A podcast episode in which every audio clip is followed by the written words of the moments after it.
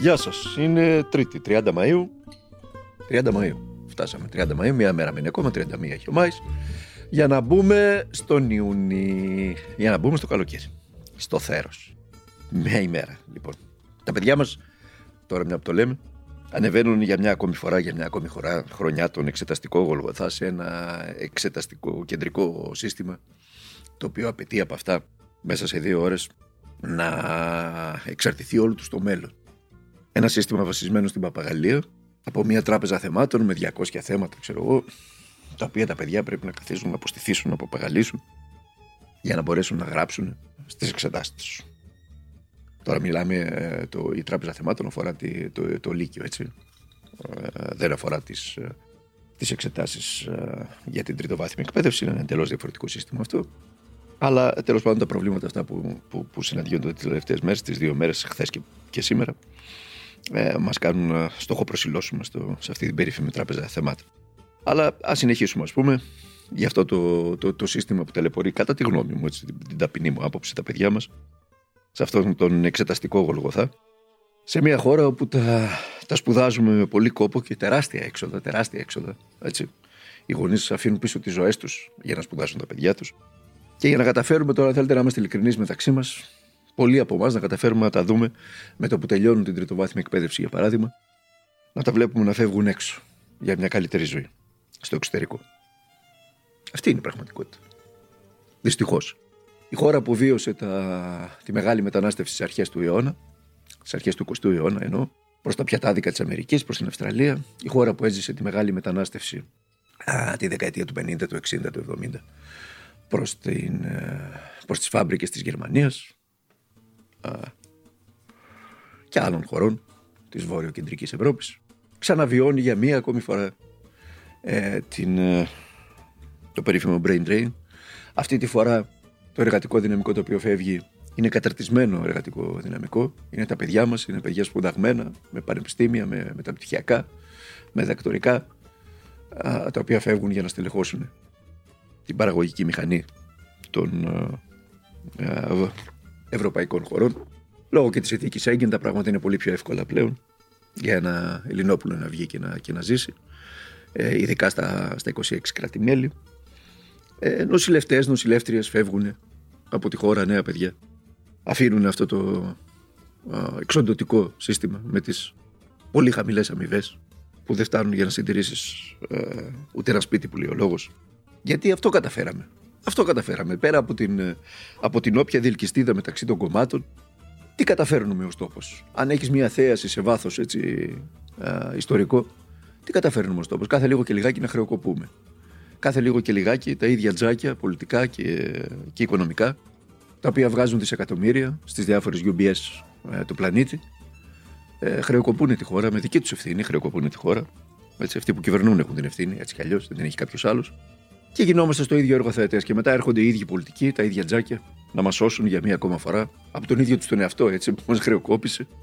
Αλλά η ζωή ε, δεν καταλαβαίνει από επικοινωνιακές ε, κολοτούμπες, έτσι, ούτε από φτιασιδώματα του κάθε Γκρίνσμπεργκ, ούτε από φτιαξίματα της κάθε Παλαντήρ, ούτε από Πρέταντορ. Η ζωή δεν καταλαβαίνει από αυτά. Η ζωή τραβάει το δικό της μονοπάτι. Και το δικό της μονοπάτι σας το περιέγραψα πιο πριν.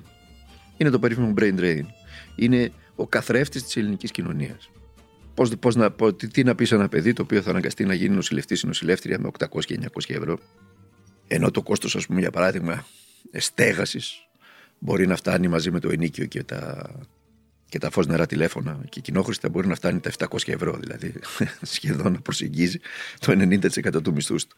Από πώς θα ζήσει αυτό το παιδί; Πώς θα ζήσει, πώς θα βγει, πώς θα διασκεδάσει, πώς θα κάνει οικογένεια, πώς θα ντυθεί, πώς θα πληρώσει, το, θα αγοράσει τους υπολογιστές του, τα κινητά του, τα ίντερνετ, ό,τι τέλος πάντων χρειάζεται ένας σύγχρονος άνθρωπος. Τα ίδια ισχύουν και για τους επιστήμονες. Τώρα πετούμε από ένα γιατρό με 1.200 1.300 ευρώ, να φτάσει και 1.700 μέχρι με, με, με, με όλα, με τις υπερορίες του, όταν τις πάρει και όποτε τις πάρει. Απαιτούμε να δουλεύει από το πρωί μέχρι το βράδυ, να κάνει 14, υπερορίε, 14 μέρες να είναι μέσα στο νοσοκομείο, να είναι το σπίτι του το νοσοκομείο επί της ουσίας, με τα ίδια έξοδα. Σκέφτηκε κανείς ότι έχουμε από τα κρυοβότερα πλέον βενζίνες κάψιμα στη, στη, στην Ευρώπη. Είχαμε ψηρά τι τελευταία δύο χρόνια στην Ευρώπη. Εμείς με τους χαμηλότερους μισθούς, αν εξαιρέσουμε τη Βουλγαρία. Το ίδιο συμβαίνει και στο, και στο σούπερ μάρκετ. Έχετε δει που έχουν φτάσει οι τιμές. Και όλο αυτό είναι δυνατόν τώρα να γίνεται διελκυστήνα μεταξύ των κομμάτων, να λέμε τα αυτονόητα. Είναι δυνατόν να προσπαθούμε να πείσουμε σε μια χώρα ότι είναι τρόμος πλέον να μπαίνει στο σούπερ μάρκετ. Είναι δυνατόν, πείτε μου εσείς. Και να έχεις ένα ολόκληρο σύστημα να εξοραίζει όλη αυτή την κατάσταση και να προσπαθεί να σε πείσει ότι όχι, δεν είναι έτσι τα πράγματα.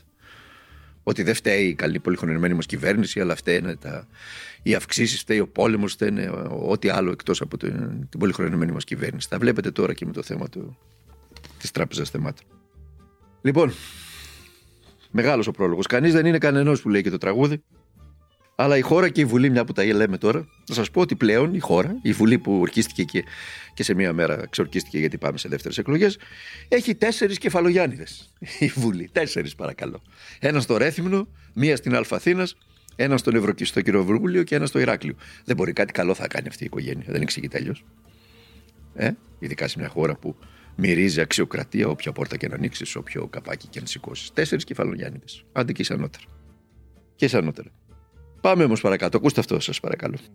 Τα οποία τα επόμενα χρόνια θα εφαρμοστούν για να μπορέσουμε να έχουμε ακόμα πιο ασφαλή δημόσια διοίκηση. ή να αποκρουστεί μια τέτοια επίθεση; Μα είναι μια καθημερινή μάχη, σας λέω. Προφανώς εδώ θα μπορούσαμε να το έχουμε αποτρέψει. Όμως θυμίζω ότι αυτή τη στιγμή δεν είναι δημοκρατία στην κυβέρνηση. Έχουμε μια υπηρεσία. Γιατί δεν έγινε το προφανές. Αυτή η υπηρεσιακή κυβέρνηση. Αφού προφανώς θα μπορούσε να αποτραπεί, γιατί δεν έγινε το προφανές. Δεν επιρρύπτει κανείς ευθύνη στην υπηρεσιακή κυβέρνηση. Όμως εδώ προκύπτει ανάγλυφα και ο ο λόγος να έχουμε μια πολιτική κυβέρνηση το συντομότερο δυνατό για να διαχειρίζεται, να αναλαμβάνει ευθύνες και να προστατεύει τη λειτουργία δεν θα του κράτους. αυτό, θα μπορούσατε να το αποτρέψετε; Υπάρχουν κάποιες δικλείδες ασφαλείας που γνωρίζετε εσείς; Ε, νομίζω ότι μπορεί να γίνει μια σύγκριση ότι όταν έχεις μια κυβέρνηση η οποία γνωρίζει τα θέματα, αναλαμβάνει τις ευθύνες, λογοδοτεί για αυτές. Επειδή δεν το ξέρουμε, θέλω να πω υπάρχει ναι. κάποιος τρόπος με τον οποίο. Επαναλαμβάνω ότι ναι. τέτοιες επιθέσεις γίνονται καθημερινά, αποτρέπονται καθημερινά και δεν μαθαίνετε ποτέ τίποτα για αυτές. Ναι. Μάθατε τώρα για αυτές, διότι δεν μπορέσαμε να την αποτρέψουμε στο πλαίσιο της υπηρεσιακής κυβέρνησης. Ο Υπουργός το αποτρέπει. Δεν είναι η δημόσια διοίκηση, δεν είναι οι αρμόδιες υπηρεσίες που το αποτρέπουν. Ε, Αυτός ήταν ο κυβερνητικός εκπρόσωπος. Καταλάβατε;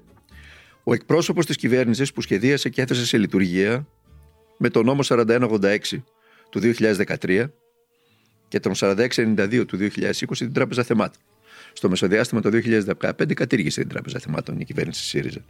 Η κυβέρνηση λοιπόν που παρέδωσε δύο ημέρες πριν την έναρξη των εξετάσεων, η κυβέρνηση της Νέας Δημοκρατίας, ο εκπρόσωπό της δηλώνει ότι αν ήταν η Νέα Δημοκρατία στην κυβέρνηση θα είχε αποτραπεί, λέει, η επίθεση των, των hackers. Έτσι. Και, αλλά δεν επιρρύπτει η ευθύνη στην υπηρεσιακή κυβέρνηση.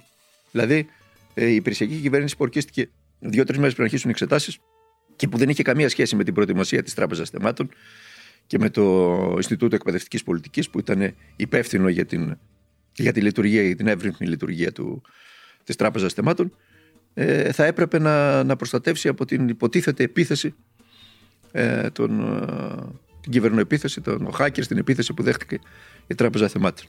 Ακόμα και, να σας το πω τώρα πάρα πολύ απλά έτσι. Ακόμα και αν υποθέσουμε ότι όλα τα bots του, του πλανήτη την έπεσαν προεκλογικά στην πολυχρονεμένη κυβέρνησή μας και στην Τράπεζα Θεμάτων για να βλάψουν τον Κυριάκο. Και όχι ότι το σύστημα ήταν σχεδιασμένο να εξυπηρετεί, για παράδειγμα, 500 σχολεία και μόλις μπήκαν 600, κατέρευσε το σύστημα. Ε, το ερώτημα είναι ποια στρατηγική άμυνας κατά αυτής της περίφημης άρνησης υπηρεσίας, ώστε να εντοπιστούν και να αποτραπούν οι επιθέσεις αυτής, οι DDoS που λένε οι, οι γνώστες των, των συστημάτων αυτών. Πότε έγινε ενημέρωση του λογισμικού και ποια τεχνολογία προστασίας; Από τις χιλιάδες που κυκλοφορούν στο διαδίκτυο και στην αγορά. Ποια τεχνολογία προστασίας έχει το σύστημα του Ινστιτούτου Εκπαιδευτικής Πολιτικής για την Τράπεζα Θεμάτων; Για να αποτραπεί αυτό το ενδεχόμενο της όποιας επίθεσης. Ε; Εν τω μεταξύ, την ίδια ώρα που γίνονται και λέγονται όλα αυτά, τέθηκε προσωρινά από το πρωί ε, εκτός λειτουργίας και η πλατφόρμα του κοινωνικού τουρισμού εκεί που μπαίνουν για να πάρουν τα vouchers, τα περίφημα για τον κοινωνικό τουρισμό. Πιθανώς ε, λόγω της ε, μεγάλης επισκεψιμότητας. Εκτός κι αν και εδώ τα, τα του πλανήτη, από τη Βόρεια Κορέα για παράδειγμα, την πέσανε στον, στον Κυριάκο Μητσοτάκη προεκλογικά για να τον βλάψουν. Σοβαρά προβλήματα αντιμετωπίζουν όλες οι ηλεκτρονικές υπηρεσίες της ΔΥΠΑ. Είναι η δημόσια υπηρεσία απασχόλησης η ΔΥΠΑ. Έτσι. Λοιπόν, αυτά. αυτά. Να σας θυμίσω ότι προεκλογικά το αφήγημα των αγαπημένων μας μίντια ήταν πόσο καλά πλέον η Νέα Δημοκρατία και ο κύριος Πιαρακάκης μας έχουν κάνει ψηφιακά, yeah, μας έχουν βάλει στην πρώτη κατηγορία και είμαστε και ασφαλείς. Λοιπόν, ορίστε. Αυτά. Πάντως ο κύριος Ντογιάκος, ο επικεφαλής της αγγελίας, που ερευνά ως επικεφαλής εννοώ έρευνα το σκάνδαλο των υποκλοπών 10 μήνες τώρα και το δυστύχημα των τεμπών, θυμίζω, έτσι, παρενέβη. Όχι για να ανακαλύψει τους, ε, τους αίτιους της αστοχίας του συστήματος, όχι, αλλά για να αποκαλύψει ποια εξωγόρια μπότς απειλούν τον Κυριάκο μας. Όπως και εκεί με τις υποκλοπές. Που ερευνά ποιος διέρευσε τις υποκλαπείς συνομιλίε και όχι ποιος τις εμπνεύστηκε και ποιος τις πραγματοποίησε. Έβγε. Έβγε, κύριε Ντογιάκο. Πάμε τώρα και στον αγαπημένο μας ΣΥΡΙΖΑ. Η πρώτη μέρα σήμερα της προσπάθειας να εκπέμψει το κόμμα έναν ενιαίο και καθαρό λόγο να αποφύγει τις μηδιακέ τρικλοποδιέ και την κατάσταση 4 εναντίον ενός που μέχρι τώρα παίζονταν στα ελληνικά, σε ελληνικές εκπομπές. Και οι ομιλούσες γραβάτες των καναλιών σήκωσαν το φρύδι διότι ανακάλυψαν τη λογοκρισία των Στάλιν, τη Γεζόφτσινα και ό,τι βάζει ο νους σας. Ποιοι οι άνθρωποι που έχουν αποκλείσει από τις εκπομπές τους και από τα κανάλια τους Α, για παράδειγμα να μην πάω μακριά τώρα των ομιλών. Επειδή την χάνει να ήταν ο αρχισυντάξης ντοκουμέντο. Μαύρο. Μαύρο. Τρεις χρόνια τώρα. Οι άνθρωποι αυτοί λοιπόν ξαφνικά ανακάλυψαν τη λογοκρισία στο ΣΥΡΙΖΑ. Έτσι. Διότι ως γνωστό δεν γίνεται να μην μπορεί ο κάθε εκπομπάρχης να καλεί όποιον θέλει εκείνος. Δεν γίνεται να μην έχει τη, να έχει τη δυνατότητα ο ΣΥΡΙΖΑ να επιλέγει ποια στελέχη του μπορούν να μεταφέρουν καλύτερα τις θέσεις τους στα κανάλια. Έτσι, όχι, δεν γίνεται. Πρέπει ο κάθε εκπομπάρχης να έχει αυτή τη δυνατότητα. Λοιπόν, μένουν 26 μέρες μέχρι την κάλπη. Τη δεύτερη κάλπη. Καινούργιες εκπομπές είναι αυτές. Από το μηδέν ξεκινάμε. Και διακυβεύονται πολλά, το έχουμε πει. Ένα δείγμα παίρνετε αυτές τις μέρες. Με το τι έγινε με την Τράπεζα Θεμάτων, με το όσα λέγονται και τόσα γίνονται από την Νέα Δημοκρατία και από τον Κυριακό Μητσοτάκη. Το είπαμε και πριν στο ξεκίνημα. Κανείς δεν είναι κανένας. Δεν είναι επάγγελμα η πολιτική. Μπαίνουμε όπως βγαίνουμε ή βγαίνουμε όπως μπαίνουμε. Πρέπει να έχει ημερομηνία λήξης. Γνώμη μου. Έτσι. Ε, προσωπικά είναι λίγο βαρετές όλες αυτές οι προσωπικές στρατηγικές, οι τρικλοποδιές για τα οφίτσια, το blind game, το κυνήγι της επιτυχίας. Σιγά την επιτυχία. Σιγά την επιτυχία.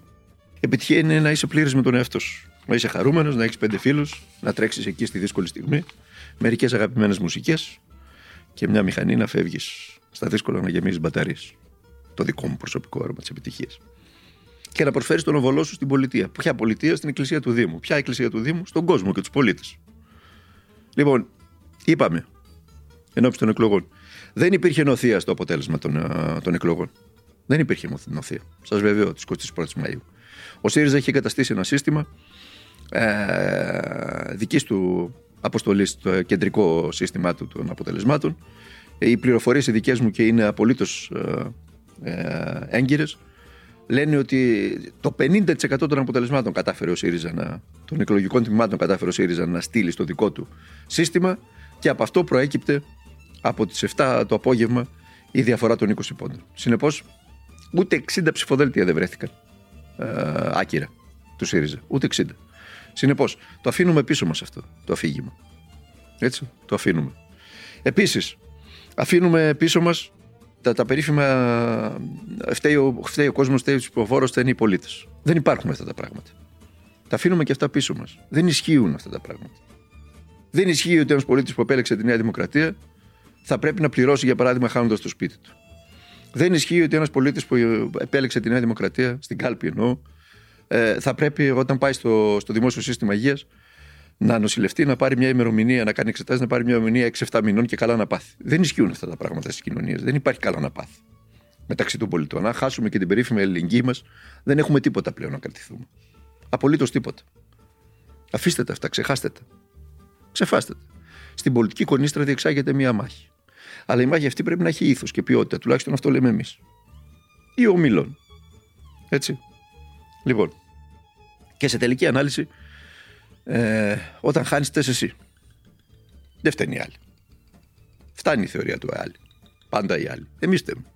Λοιπόν, τι δεν, ε, τι δεν είπαμε σε όλα αυτά για να μην περιγράφω και ένα κόσμο έτσι ε, ηθικά πλασμένο.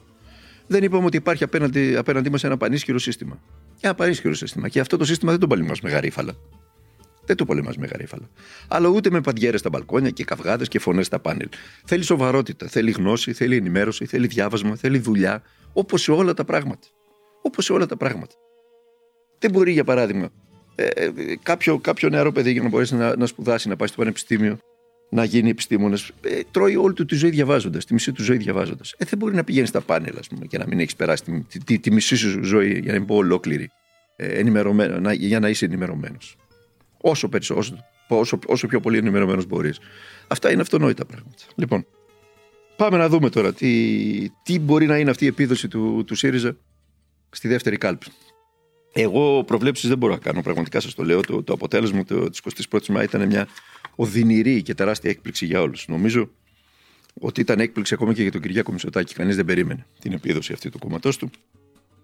Κανείς δεν περίμενε κυρίως την επίδοση του ΣΥΡΙΖΑ και, και ειδικά σε περιφέρειες παραδοσιακά περιφέρειες δικές του, όπως είναι η Β' Πειραιά για παράδειγμα, ή οι περιφέρειες της Κρήτης. Αλλά αυτό, αυτό έβγαλε κάλπη. Οπότε τώρα ε, θα πρέπει να αναζητηθεί πώς μπορεί να αλλάξει αυτή την κατάσταση.